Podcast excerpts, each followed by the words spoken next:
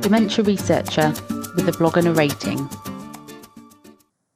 The Thief of Time, or Procrastination as a Trauma Response.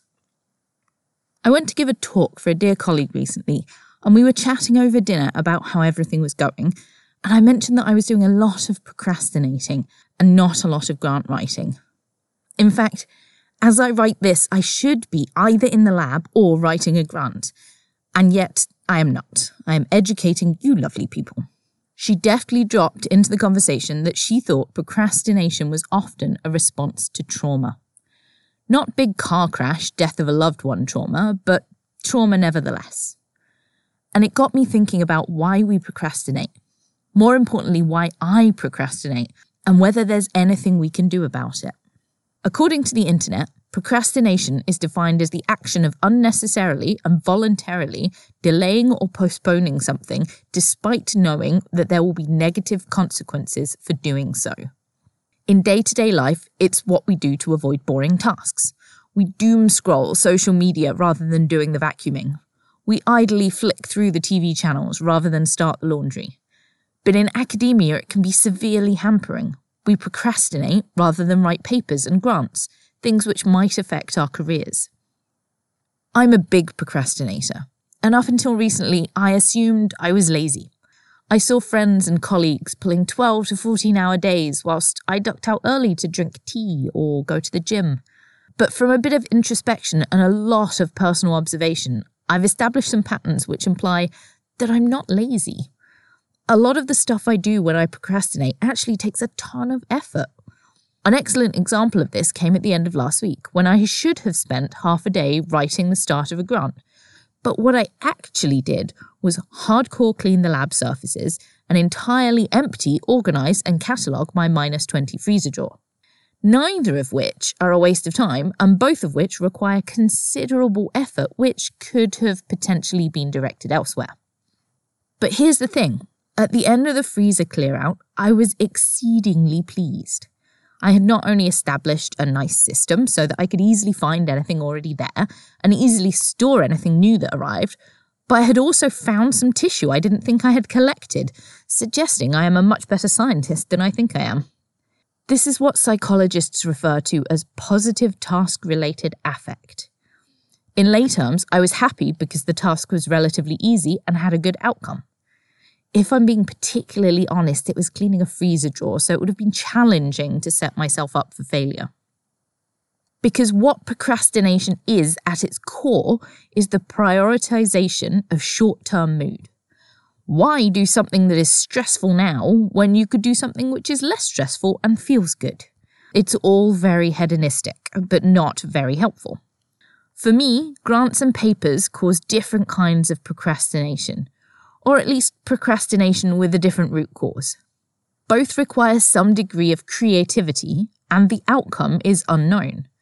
Because the outcome is unknown and therefore could be negative, the positive task related affect is uncertain and procrastination may ensue. I have no idea whether this paper is going to be accepted or this grant is going to be funded. I personally don't find papers that challenging. If you persist and you're a half decent scientist, papers will be accepted somewhere at some point. So just crack on and write them and see how you do. The knowledge needs to be out there. Where I struggle is grants. As I've mentioned previously, I'm basically doing science in a void, which is inherently challenging, but even more so when you have no idea whether your ideas are good.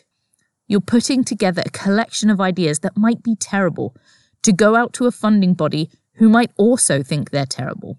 It all feels very much like luck and factors outside your control. As you can imagine, positive task related affect for grant writing is low. But there are a ton of things beyond short term joy which might contribute to individual circumstances and how and why different people procrastinate. I found a great, if lengthy, article by Dr. Itamar Shatz from the University of Cambridge. In it, Shatz covers many of the things which might cause a person to procrastinate. Things like perfectionism, feeling overwhelmed, anxiety, and fear. More than that, he highlights personality traits like insecurity, low confidence, and low self compassion, which might also contribute. We're not setting ourselves up for success here, are we? But procrastinating can be useful. My favourite organisational psychologist, Adam Grant, says that while procrastination is a vice for productivity, it can be a virtue for creativity. He advocates for taking time to sit and think laterally about problems. And in research, this is really important. I found someone on Twitter once describing having a dear day with their lab drop everything and read.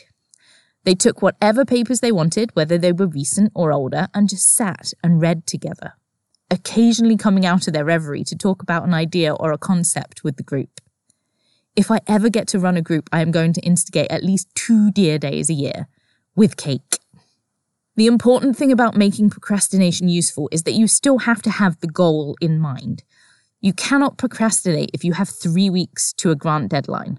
But if you know there's a grant coming up in six months, then you can take a few days to mull over your ideas without being concerned. You can start writing some aims and then put them away for a couple of weeks and come back to them to see if you still like them. It's much easier to procrastinate productively when you have plenty of time. If you can't encourage yourself into productive procrastination, but rather lay, as Tim Urban apparently describes it, at the mercy of the instant gratification monkey, then what are some things that you can do? First, start small. This is one that occasionally works well for me. If I need to write a grant, I open up the portal, find all the sections that need filling in, copy them into a Word document with their relevant word counts, and then start with whatever the smallest or easiest one is. If I need to write a paper, I open a blank document and write abstract, introduction, materials and methods, discussion, conclusion. Then I start filling in the materials and methods because I know it's mindless, but it will make the paper start to take shape and make me feel like I've achieved something. This results in instant personal gratification slash positive task related affect. Next, make friends with the future version of yourself. According to Shatz's list, there is an inherent disconnect from our future selves, but that this may be worse in chronic procrastinators. In three months' time, Will the version of you panicking at the impending deadline thank the version of you who is currently trying to figure out what Mastodon is and whether you should leave Twitter for it? No, thought not. And I thought this was a peculiar concept until I read an example, which I already do. I occasionally fall asleep in front of Gardener's World on a Friday night. You knew I was that exciting already. Waking up at midnight to try and schlep to bed before the sleep wears off and I'm wide awake, I totter into the kitchen to find the place cluttered with pans and plates that I failed to put away immediately after dinner. And I pretty much always forego the sleep to tidy up because I know I'll be annoyed if I come down to it in the morning. I'm showing compassion for my morning self who has better things to do, like making pastries and walking the dog. So all I need to do now is realize that in three months' time, if I haven't started that grant, I will be annoyed.